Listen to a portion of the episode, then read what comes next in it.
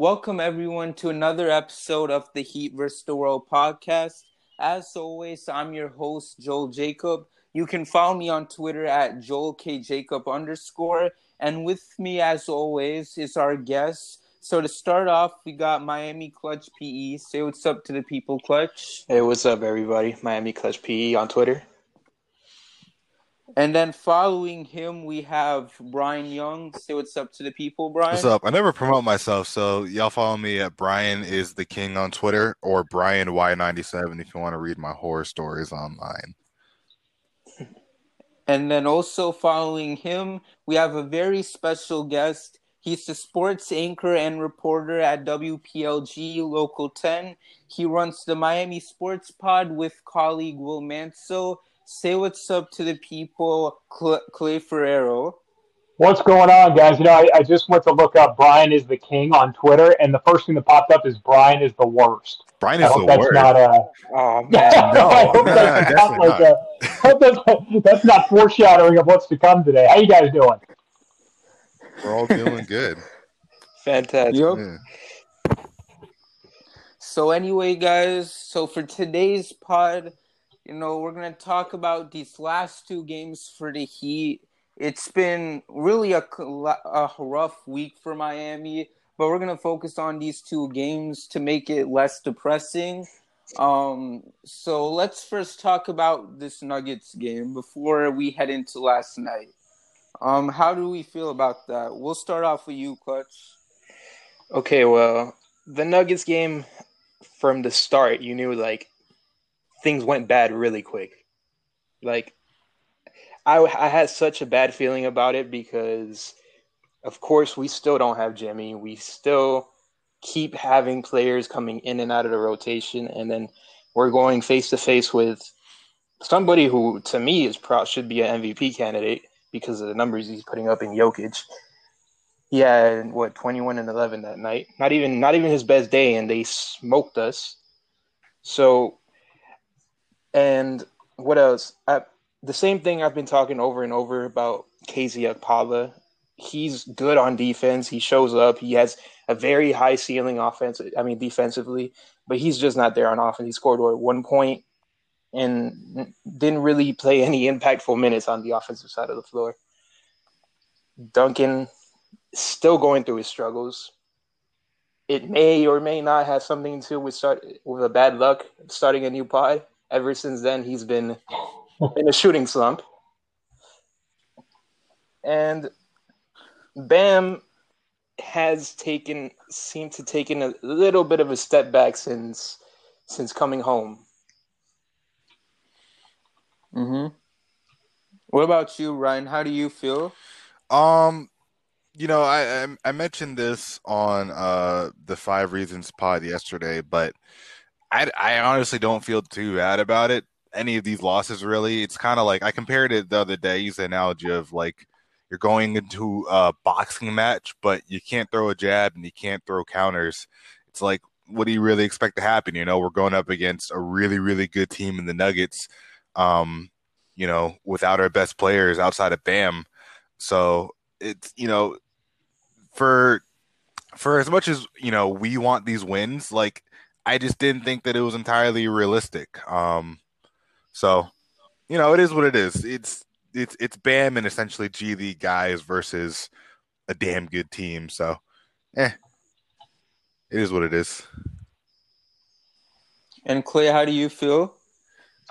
You know, the the Nuggets loss didn't bother me that much for for all the reasons that you guys said. I mean, it's just uh, the talent level just isn't close right now. So, you know, I think you can kind of erase that one and, and how long do you expect Bam to carry this team? And I, I said this on a couple of radio shows here that in that series, that back to back, if you want to call it a series in Brooklyn, Bam was the best player on the floor that had James Harden, Kyrie Irving, and Kevin Durant. And and so I, I I'm not as concerned about that loss. I'm not as concerned about you know what Bam's performance may have looked like in in that game. I I did I did start to get a little weary of what we saw in the game against the Clippers, only because that was the game where you're looking at it like, okay, the Heat have been able to make and I, I know they hate the word excuses, but you can make valid excuses as reasons for why you lose to more talented teams like Brooklyn and, and Denver when they're healthy. Losing to a Clippers team that was missing two of the best players in the NBA and arguably their three best players, if you include Patrick Beverley in that group, certainly one of their more important players. That was the one to me that was kind of like, okay, you don't have that excuse tonight. You don't have that excuse of we're missing all of our guys. Our our talent level isn't quite up to to the to the opponent that we're playing tonight. So that was the one that kind of jumped out to me. The other thing that was weird to me, guys, was you know usually we hear Erik Spoelstra. He's the king of no excuses. We have enough, et cetera, et cetera. And then after the game on Thursday night, it wasn't just Spo, but it was some of the players kind of alluding to, hey, we're going to get our guys back. We're down bodies. We're we're not where we it just seemed like there was a bit of a shift, and it was just kind of odd to me that a team that is so used to saying things like "no excuses," "we have enough," was now kind of saying, "Yeah, you know what? We'll we'll be fine once we get everybody back." So that was the one to me where it seemed like it was a bit of a tipping point. Mm-hmm. No, I, I, I agree I mean, with that. I mean, uh, last night's loss was it was difficult. I mean, again, for me, it's still similar. Where I think that you know, outside of Bam, you're playing with comparable talent to the Clippers, um, or outside of Bam and Herro, I should say. Um, Robinson slump definitely doesn't help, but you know, I think that's more of an abnormality. Uh, you know, I, I guess I guess personally, I'm just trying to withhold judgment until we see this team healthy, um, and and then we go from there. Yeah, not to interrupt you, I, I agree with you completely. I, I I don't think this is a matter of of judging this team or where they are or who they are or anything like that. It, it was more from the perspective of in, in a one game scenario, the only two games this year, the only two losses that you kind of look at and scratch your head a little bit were were that one and then the Detroit loss where they just got blown out mm. and and again you're facing a team that you know was was less talented, but that happens in the NBA. I'm I'm with you. I'm not I'm not passing any sorts of judgment at all on this team. It just it was just odd to me for a team that's so used to not making excuses that and you know what the the fact that everybody was saying it it almost felt like this was this was a time where they kind of had a a, a moment of honesty where they said you know we're we're not who we're going to be right now. Let's just get through it and then see where we're at on the other side of this thing. Totally agree. Mhm I mean, yeah, because what we saw last night, I mean, to me, it was definitely inexcusable. It looked like we had it in the first quarter. I remember there was a few times where I got excited in Max Strus and then Gabriel, Gabe Vincent as well. I felt like this dude finally came alive again. You know what happened? I don't know how to explain because then everything just fell apart, especially in that third quarter and you know to prov- to provide hope you know I, and i know you know this is something we all feel is that you know we don't have a healthy team that wizards game a few weeks ago screwed us over you know we just gotta hope that eventually you know jimmy comes back um who else goran and everyone because at the end of the day we did miss out seven players not trying to throw excuses because we definitely still should have won the game you know, but hopefully by the time we get all our players back, you know, I really do hope we can maybe get on a winning streak eventually, especially to get us over 500 very soon. Right. I, I agree with that, but at the same time, uh, this game against the Clippers was probably one of the more winnable games that we've had this season uh, that we lost, uh, aside from the, the Pistons game. I I can't help but to be a little bothered by Bam's performance last night, I wasn't too bothered by the Nuggets because he just finished carrying the team against uh, the, the Nets' big three. But against the Clippers, I had a little bit of issue, not because he was off, because his jump shot was not going yesterday, but his shot attempts were just so low going into the fourth quarter. I, I remember tweeting about why does Gabe Vincent have more shot attempts than Bam Adebayo? when we need in a game that we really need Bam to step up, especially when and we just had the the mother of all third quarters, and it was awful. Um, Kel- again, Kelly, I'm trying to look at these stats over here. Kelly started off the game what two threes in a row, and then after that, it just kind of disappeared. Um, we can't really rely on Max Strus and Gabe Vincent having the biggest quarter of their lives to give us an early lead, and then just completely disappear. Be- uh, Kendrick Nunn, he I, I don't want to say he took a step back ever since his nice little run, but he's had a he's had a more a less impactful kind of results from than he's had in previous games. So the only positive I will take out of that game is Tyler Herro. He looked really good in the fourth quarter. He during the during the course of the game, it looked like he was trying to like feel his way through, not trying to force much. But then in the fourth quarter, when he needed the buckets, he got them for you. It just wasn't enough, and it was way too late. You know, to to add on to that, I, I do think that the that the Bam aggressiveness is is a bit confusing. Um, you know, there's a lot of moments in the game where you know he was given a lot of space to shoot the jumper, and instead he you know would kind of look around and try to get other guys involved. And and I think that it's great that Bam is more of a pass first guy, and he wants to see everybody else you know get their shots and get them into rhythm before looking for his own. But you know, if you have 10 feet of space you're a good enough shooter to take that shot. It's better offense to take an open shot than, you know, to try and get, you know, to try and run a dribble handoff and, you know, maybe Gabe Vincent or Max Strus or Duncan Robinson when he's off is shooting a contested jumper against, you know, pretty good defense. Um, so I think that is a little bit, I, I don't want to say concerning, but especially after Bam had said he was going to be more aggressive, um, you know, to kind of revert back to thinking he's a system player instead of trying to break the system and you know go for 30 on nights when you, your only other real offensive option is Tyler Herro Mhm. I mean, uh, you know, I I really hope tonight's on yesterday's loss will be a bit of a what's it called turning point for the Heat, but it's hard to tell, especially when you're in a garbage season like this when you know when you don't know what's gonna happen next. Because I feel like it's always a question mark regarding each player heading into each game. Because did anyone even know about Duncan Robinson's injury that had him as probable before the game started? Yeah, No. no idea. No, it was a surprise. Because yeah, because when I saw that, I was immediately shocked, and same thing with the Iguodala news as well. So when you move forward, it's like you know you never know what's gonna happen. You know, like I said, I hope this team can be healthy very soon, and you know we'll just see what happens there. But while we're still talking about the Heat, I want to move forward with All Star voting because aside from Bam, I want want to ask you guys who else do you think should be an All Star this year? And it doesn't have to be from the Heat, of course. But is there any other names that come up in mind? Uh, the obvious guys for me, you know, Kevin Durant, Joel Embiid, uh, probably Kyrie Irving. I, I mean, there's a lot of guys. There's a litany of names. Maybe Jaylen Brown, even. I think not even maybe. Definitely Jaylen Brown should be an All Star. Jayson Tatum. Um, there's, there's a lot of guys you could name, at least from the East. Mm-hmm.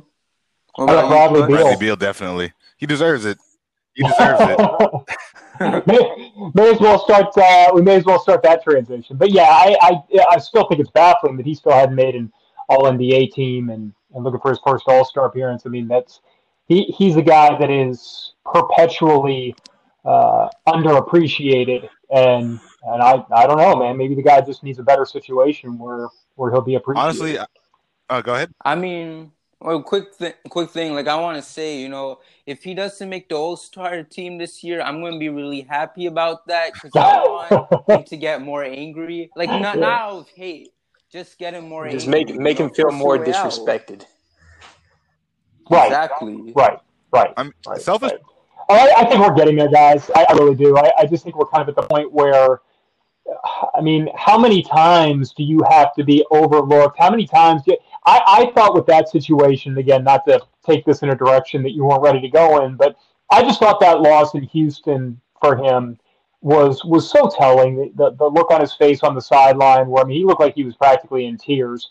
And you know the the fact that you're looking across and you see the guy that somebody who's your friend, one of your good friends, that your front office just traded away along with a pick just to get off of his contract, and he is beating you and your new supposed uh, teammate who's going to take you to the next level in Russell Westbrook. I, I just thought that that was we're going to look back at that as the turning point of when Bradley Beal finally said, "No more Mr. Nice Guy. I'm tired of sitting around here and, and waiting for you guys to prove to me that you can build a winner around me. I'm going to go seek it elsewhere." I, I agree. Selfishly, mm-hmm. I like Beal should be an MVP candidate. I mean, the number that he's putting up, if he was on a winning team, we would be talking about him as, you know, can he win an MVP? You would like all NBA wouldn't even be a yep. question. And it's kind of like, I mean, as a you know, a third party that Beal doesn't even know exists, probably never will know exists. Like for his legacy, he should he should be stacking up, you know, all stars and all NBAs and maybe MVPs and you know having amazing performances in the playoffs. And you know, when we look back, we're gonna, you know, I think Beal is gonna want to be remembered as that guy because he's absolutely that type of a talent. And instead, you know, he's just a guy who's kind of wasting away in in Washington, and you know, 20 years from now, we're to be talking about him as, oh, yeah, this is the guy who averages most points but didn't make an all star team. We're like, hey, remember Bradley Beal? He exists in the NBA. He was really good, but nobody, you know, but he wasn't remembered long term because he never won anything.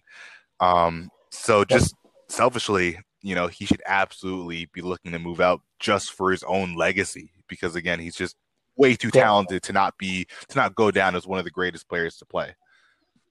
Right. When you when you look back at Bradley Beal, I'm pretty sure him as a player, he doesn't want to be remembered as okay, he scored a lot of points, but that's probably because he was on a bad team. He doesn't want to be remembered like that. I always said that I think Bradley Beal on a winning team, on on the right team, would be a, a MVP candidate because. Hold on, let me start saying by saying this: James Harden is a better player than Bradley Beal, but I don't think the gap between them is as big as some people think because Bradley Beal and Bradley Beal is only 27 years old. He's not another 30 something in the very very peak of his prime. I think he can still maybe go another level with the right team. So I agree. He's 27. I, I mean, he this is a guy, I, and I said this. I I just think, and I look. I, I ever since, and I told this story before, but I was at a Heat game a couple of years ago, and that was before all this stuff started popping, where you know we found out that that the Heat were interested in Beal. I remember sitting there and there's this table down. If you've been to a Heat game, you'll see it. It's underneath the basket where you see uh, the Heat front office guys will often sit. And there's there's a table and, and some chairs and and some monitors. And I remember looking down and seeing Pat Riley watching a Wizards game. And I just kind of filed that away. I was like, oh, that's interesting. The Heat are going on, are playing right in front of him, but for some reason he's watching a Wizards game. Then a few weeks later, you have the report come out that they really want Bradley Beal. And then this has kind of been this this dance for the last two years where I, I felt like Giannis was the one A, but I think if he was one A, I think Bradley Beal in Pat Riley's eyes has been one B or maybe even one double A. I don't I don't feel like he's been as far down the whale list as as I think some people believe he may have been. I, I think he may have been very close to the the first option for them. And and so I I feel like a a killer bees big three of Beal, Butler, and Bam would be the best big three in the NBA. And and I know that sounds crazy. I'm not saying it's the most talented because I agree with you. I don't think that talent for talent, Beal is quite where James Harden is right now. But I think he will be. And I think that when you're talking about a big three that would fit together, and you have two guys in Jimmy Butler and Bam Adebayo who are outstanding defenders, Bam who can be all over the floor and guard anybody. Jimmy Butler, who's as good as anybody when it comes to anticipation and, and getting his arms in passing lanes. And then Beal, who is arguably a top two or three scorer in the league and it really doesn't play defense all that well. So it's like you just you have this fit there where when you look at up at Brooklyn and you see three guys who can score the lights out, but maybe aren't the best defenders in the world. I just I feel like the fit with those three, and, and I'm with you. I think at some point, Beal's going to look at this and say, okay, well, I scored all these points, but for what? And and then you can look down in Miami and see, all right, beautiful weather. great organization, and two guys who really want me there, who I can fit in perfectly with and just be me, just do what I do best, and they do the other stuff. And um, so there's my rant. There's my Bradley Beal rant. There's why I think uh, they need to start looking at that as, as soon as. And I know they have been, but you know, the sooner the better for the Heat to find a way to make this happen.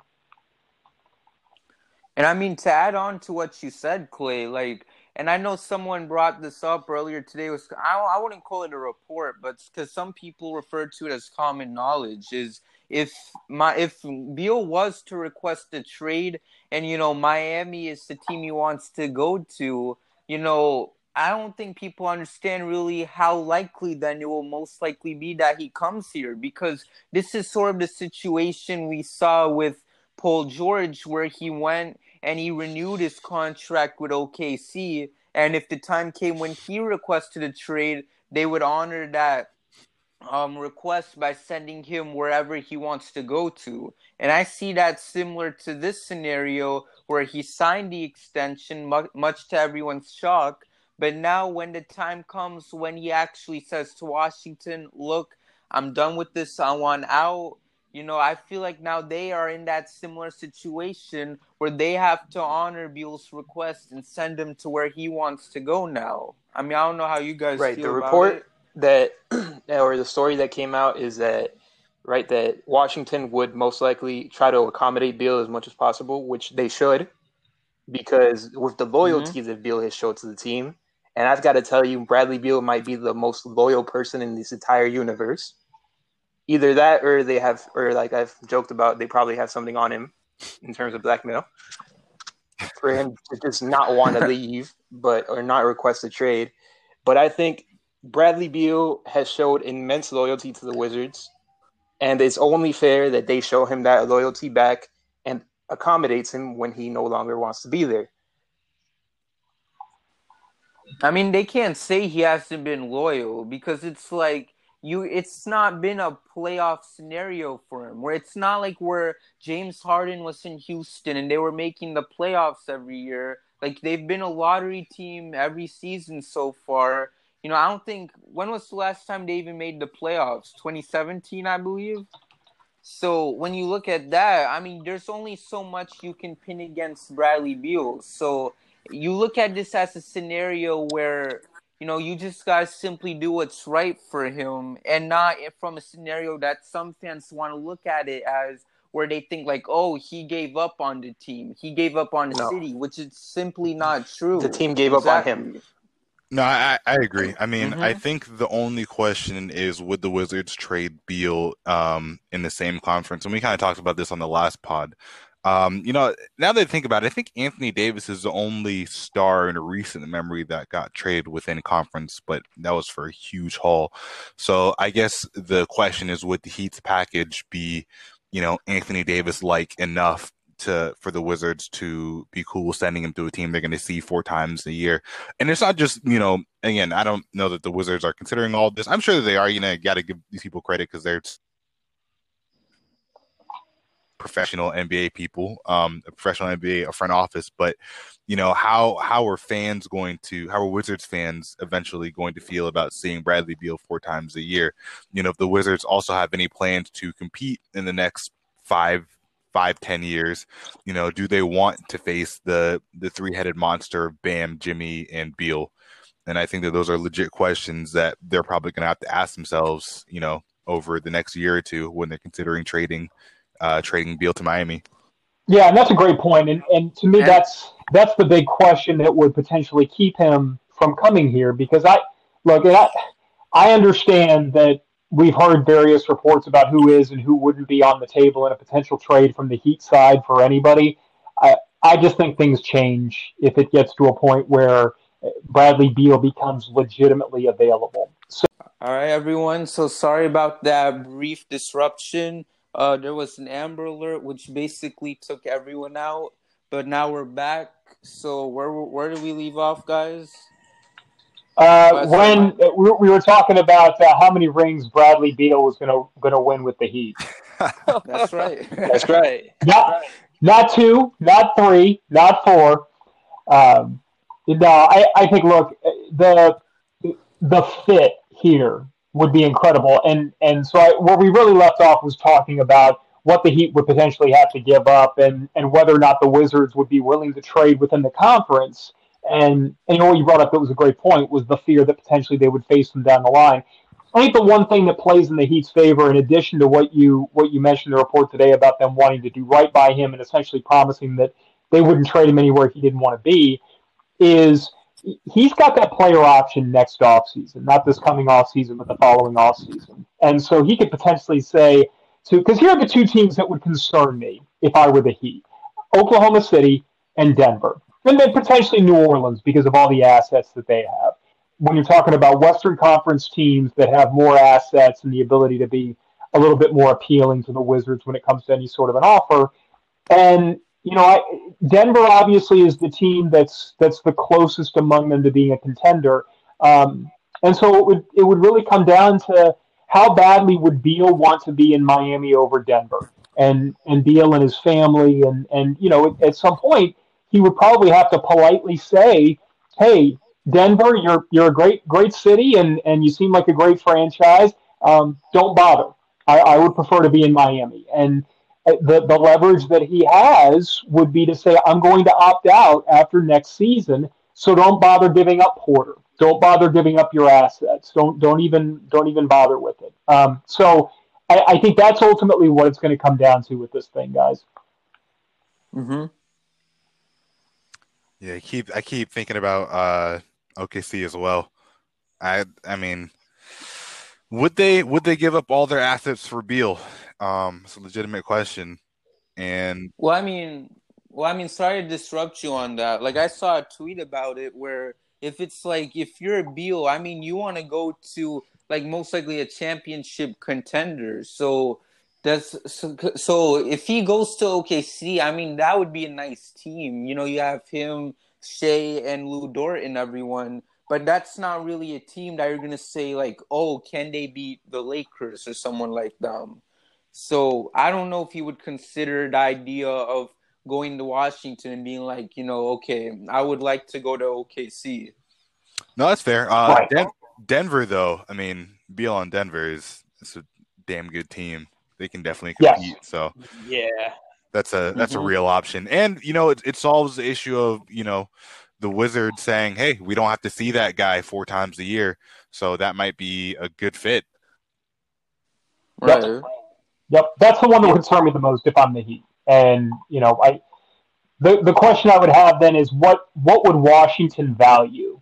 And and obviously the Nuggets can provide more quote unquote assets, and yet, um, you know, given what what Tyler Herro showed in the bubble, and this is not saying whether or not you would want him to be included in a deal, but if you are looking at things that would entice Washington, uh, I would say Herro has has a little more star power right now than Porter does, and, and Porter has immense upside, um, no doubt about that. But just based on what we've seen from Herro and kind of the national name, and if if Washington is looking to get someone that is marketable uh, immediately to to kind of cool the tension among fans for seeing their their franchise guy go out the door. I mean, that's what they're going to have to weigh: is do we get somebody who could be an immediate face of the franchise, and uh, you know maybe not quite the same level of assets elsewhere, uh, or do we want to get the the assets and somebody who's also extremely talented in Porter? And that's again, these are all things that I'm sure we'll talk about a lot coming up down the pipe, but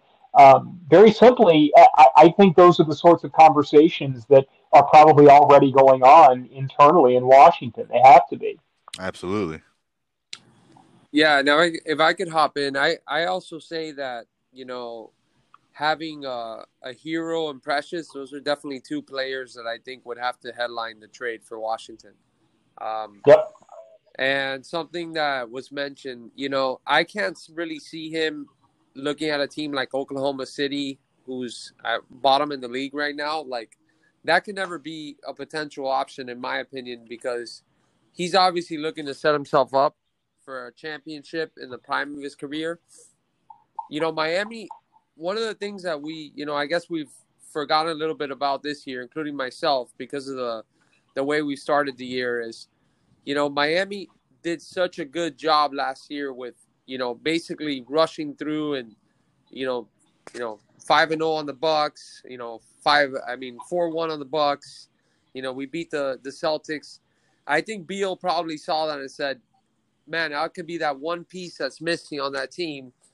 And we probably could have beaten the Lakers. And obviously, Miami has proven, you know, going to the finals in the last uh, 15 years, we've gone to the finals six times. We've won three titles. Those are those things that I'm sure he's going to be weighing. And he does have all the leverage, I guess, because if anybody were to trade for him, it might be a Kawhi situation where you only get him for one year and then he opts out. So a lot of that stuff has to here whenever it comes to a trade. Mm-hmm. Yeah, and you know, what what did we hear from from Dwyane Wade after he left here, and and then he reiterated when he came back, it was, hey, relationships matter, people, and and he's right, and and what I find really interesting is, you know, Bam Bam ain't slick. Like he know he knows what he's doing. Like with with wearing the Bradley Beal jersey and adding him on Twitter and you know, Bam, and this is an aside, Bam is one of my favorite people that I've ever been around. I mean, he's just, uh, we were fortunate enough, he came and hung out, hung out at the station a couple of years ago, and he just couldn't have been cooler, couldn't have been nicer, just loved, like, he loved getting his hands on, like, all the equipment and, and figuring out what everything did, and just, like, it, just such a great human being. And and he's somebody who clearly has been targeting Bradley Beal for a couple of years now. You don't you don't wear someone's jersey in the locker room after you played them without having an agenda. And and and adding him on Twitter when and I forget what the tweet was, but it was something about like, oh, hey, hey uh, be, yeah, yeah, yeah, yeah. That's right, that's right. So I mean, he knows what he's doing. You know, but you know, if I'm not mistaken, I remember, and I thought he quickly took it down, which I found interesting. But remember when Jimmy Butler sent all of those basketball goals to Heat players? uh, at the beginning of the pandemic, and then I, am almost positive he sent one to Bradley Beal, and Beal put it up like with the thank you, Jimmy, and then he like I think he immediately took it down because he was like, oh this this may not be the greatest look, but all that to say like this is something that that the Heat have been working on for going on over two years now. You know this is this is not something new, and so I feel like you know if if Beal wants out, and if the Wizards really did tell him, look, if you resign here and give us a chance to make right here, but we'll send you somewhere you want to be. I, I, just think that that ultimately, if there's some sort of a tiebreaker, Beal's going to come out and say, "Look, these guys have already been working on a relationship with me. Plus, Miami is Miami, and it, it would just seem like it would be uh, something that would push him over the top." It it kind it kind of feels like destiny waiting to happen.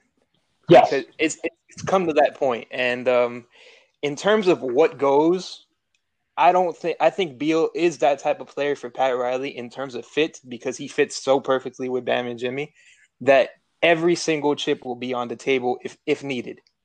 Yep. Yeah, and that that includes my favorite player on the Heat, Duncan Robinson. Yep. That I, I think agree. that includes and, and I don't think necessarily Duncan Robinson ends up in Washington he gets rerouted for a for a few picks, and boom, yeah, you get it done. Because Duncan Robinson might be the most sought after player for a for a team trying to win a championship. That complementary, that elite complementary piece. So, I think that might be the, the the thing that gets it done. Maybe Duncan Robinson, not the player, but his value to another team could get it done. I think Tyler Herro definitely goes. I think Precious might, not might, definitely goes. It's basically an all all hands on deck, all chips down onto the table, get it done no matter what happens. Because I think it's gonna hurt. It's gonna hurt. Get ready for it to hurt. You know, the, the Heat fans, Heat fans that were fans 17 years ago that, that fell in love with with uh, you know Lamar Odom and and and Caron Butler they yep. they know how it hurts. So that that's how Pat, Pat Riley operates. Go ahead. And I think also the important thing here is, I mean, if he's going to request his trade, it's got to happen soon. If we're if we have any chance for the deadline, because you know these these sort of you know elite players, any one of these trades, they typically take about a month, month and a half because you know the front office has to field offers and they got to like go through exactly what it is they're looking for and then get people's packages. So I think timing here is really important. Right. Uh, as far as if the opportunity exists.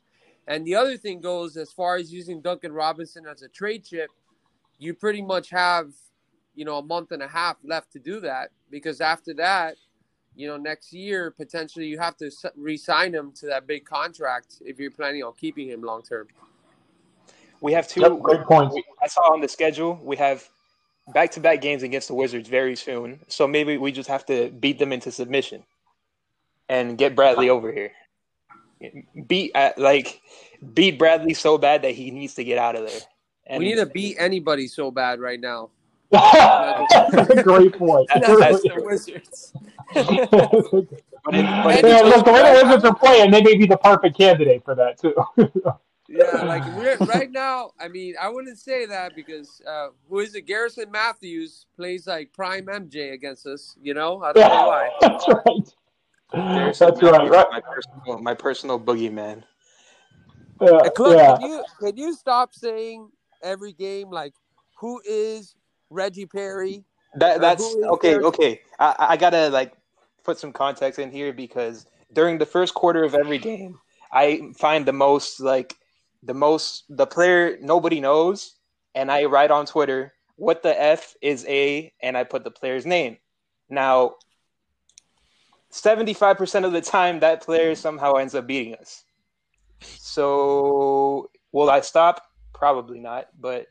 It's, it's, Well, I it's- mean, eh, like, well, how did Nicolas Batum go back to like Portland Trailblazer Batum yesterday? You know what? I'm gonna like what? The, I'm gonna defend Batum. He's a good player. He's been a good player. Just he his contract was was a little large, but he's Yeah. al- he's always been very talented.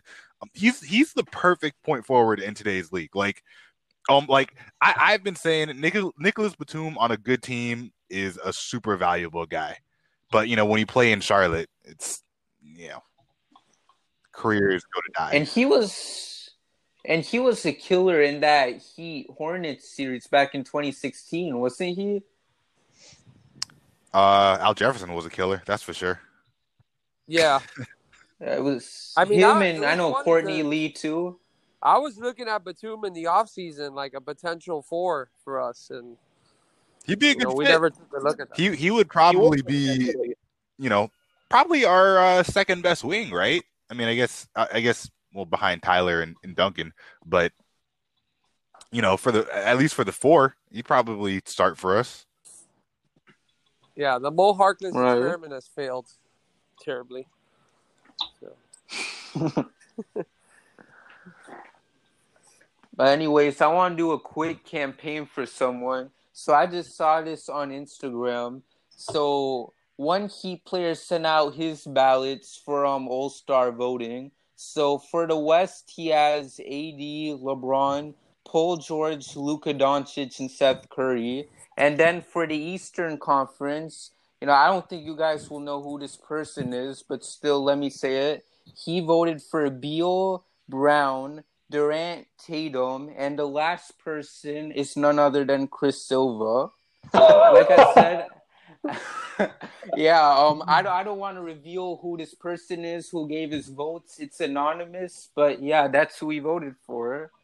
So I'm gonna honor this heat this Heat player's demands and say that we get Chris Silva into the All Star game. Come on, let's do it. Well, I mean, Draymond Green got an All Star selection. Kyle Korver got an All Star selection. He was very good that Alright. year, but still. Draymond Well, let's get averaging Chris like Silva nine in the. All Star game. I I know we were talking about uh in like a few topics ago, and I didn't really get to finish on it about who would be probably my All Star for the East. And the way he's been playing, man, I'm he better be All Star again this year. Maybe not a starter, but Domantas Sabonis, Oh, definitely. Yeah. dude, Yeah. dude has been Yeah. a fantastic player. He Yeah. Yeah.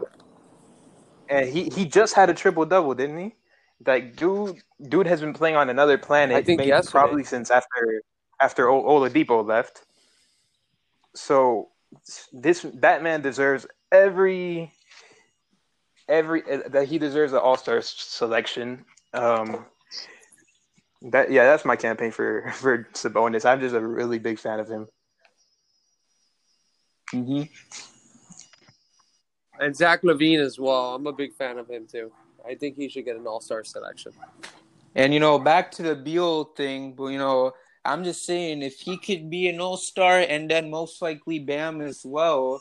You know, y'all already know what it's gonna be like the minute it's the All Star game. I mean, you know, it's gonna be tampering like crazy. You you got to hope that there is going to be an All Star game, that they get to lock this down in Atlanta. I think they want to do it, and yeah. and then we got to hope that Bam and and Beal get that maybe in the same team together.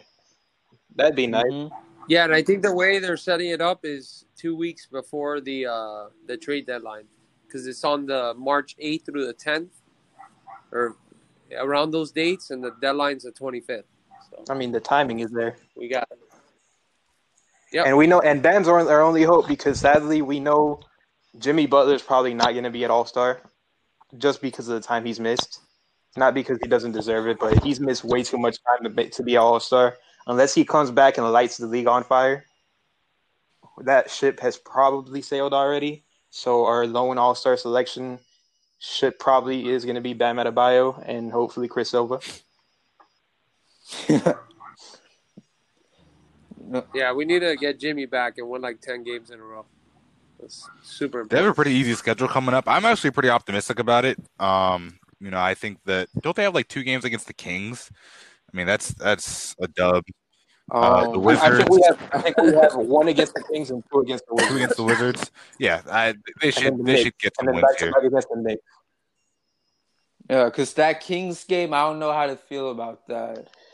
I mean, Like you have Bjelica, who'll probably turn into like Klay Thompson. You know, I'm not there for See, it. but Jim, Jimmy should be coming back soon. I would imagine that Goran probably isn't going to be out too much longer. Uh, you know, I don't know about Avery Bradley's new injury, but you know, I'm assuming that even someone like Iguodala probably be back at least, if not next game, then the next couple of games. So, you know, we're starting to get our guys back, and you know, Herro's Herro's already back. You know, he'll probably get into rhythm. You know, as time goes on. You know, and playing against really bad teams, especially defensively. You know, he'll have some good games coming up here soon. So I think we'll be fine. We'll be right back in the playoff chase, or in probably if not in the chase, then like actually, you know, one of the top eight seeds. You know, in the next couple of weeks.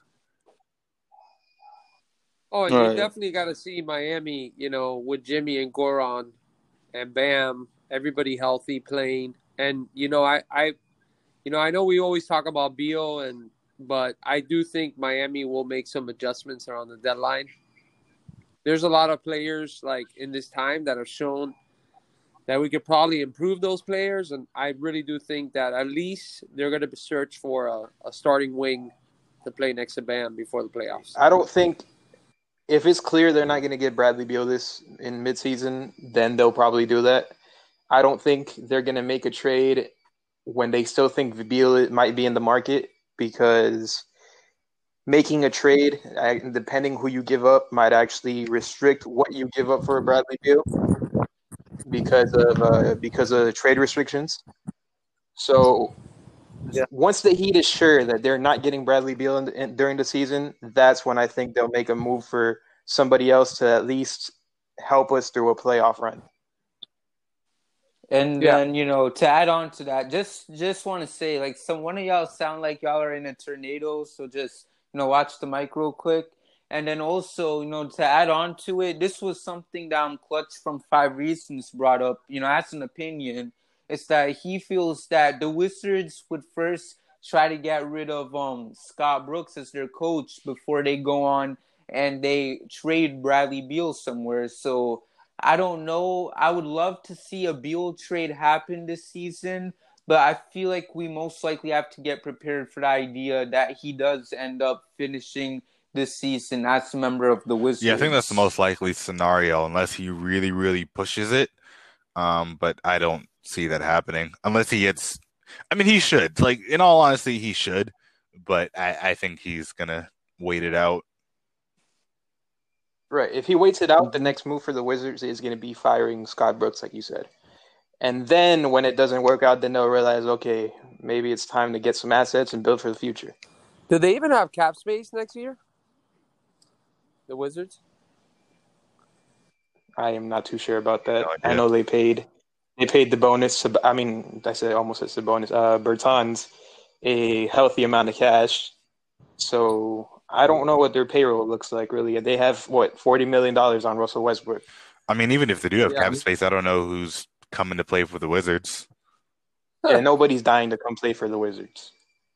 no, I mean, and ultimately that's the thing, right? Like, I do think it'll be an off-season trade too, as much as I want it to happen right now, because I'm a millennial. But, um, you know, I think that you'll see probably in the off-season, you know, Scott Brooks get let go, obviously, and then Washington will try to do sort of like a Giannis sort of situation where they'll try to get like a big player via trade or free agency and if they strike out there, then I could see where Beal then goes ahead and requests a trade prior to the start of the next season.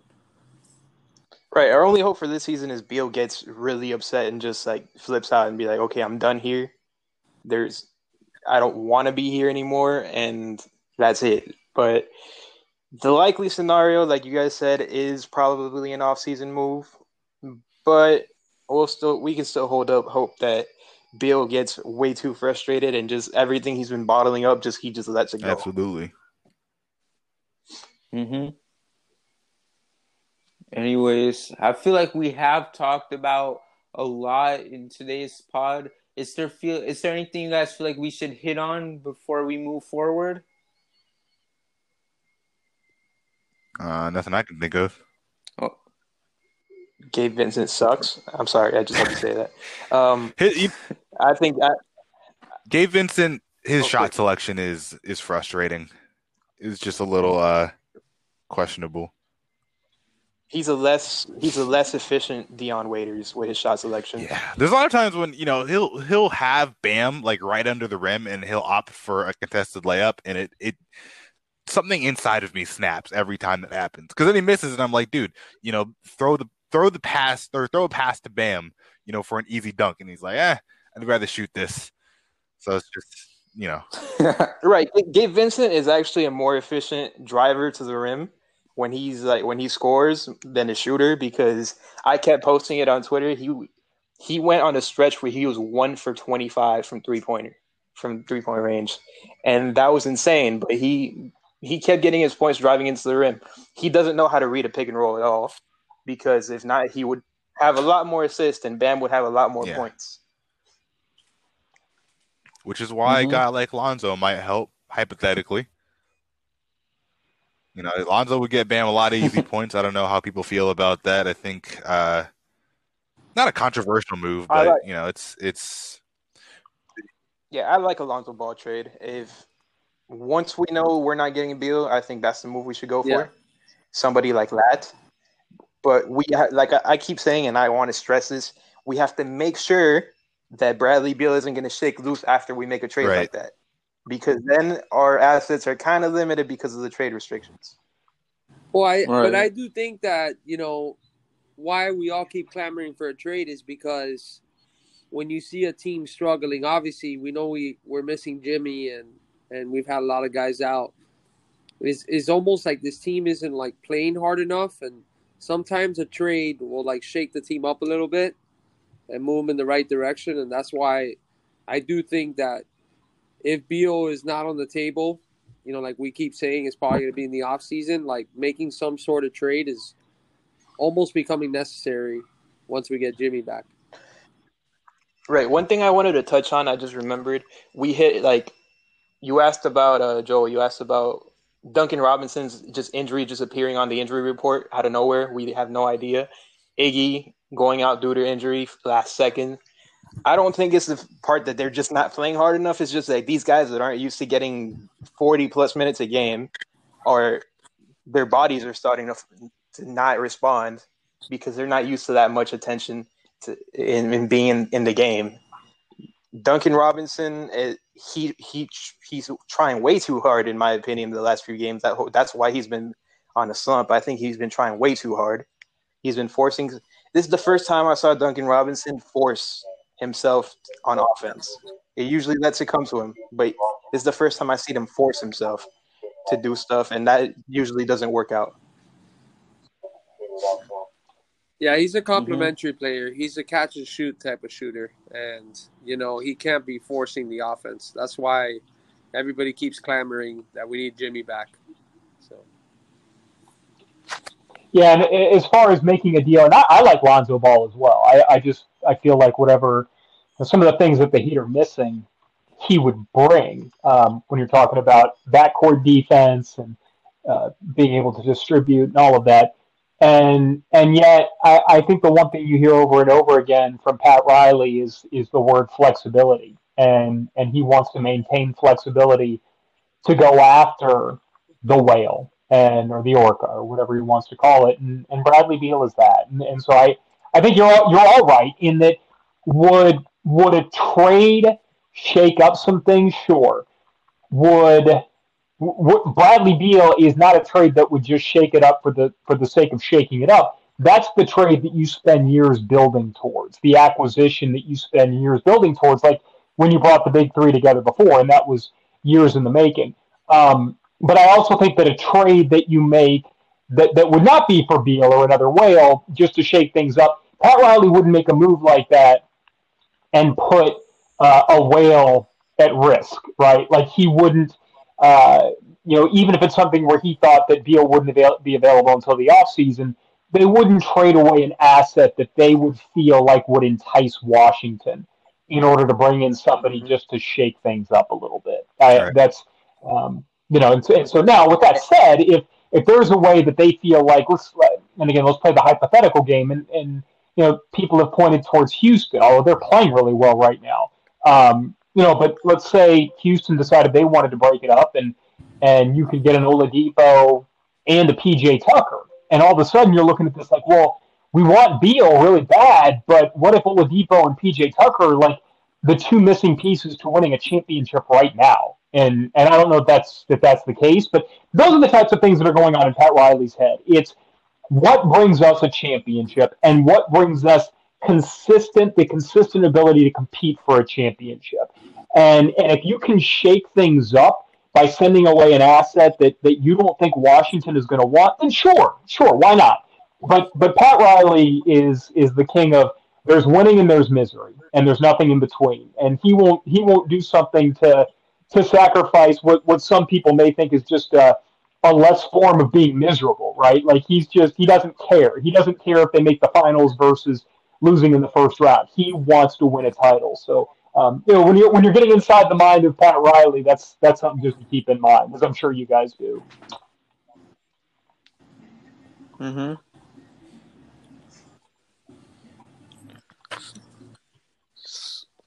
So I'm gonna take this silence as um we don't got much to say, but moving forward, I mean, is there anything else you guys feel like we should hit on?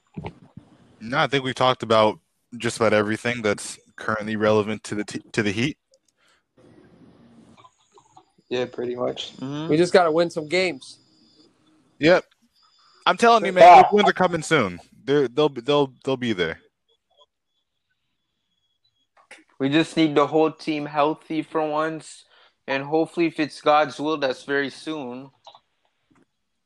So, anyways, with that being said, uh, thank you all for listening to this episode of the Heat vs. the World podcast. Uh, thank you, um, Clay Ferraro, for hopping on today's episode, and also thank you all for listening. And um, yeah, let's get Chris Silva in the All Star game, everyone. Peace. Keep that campaign going. Anytime, guys. Take care. Peace. I'll make it happen.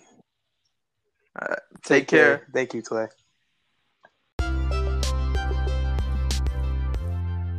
Thank you for listening to the Heat vs. the World podcast and we'll see you next time with a brand new episode.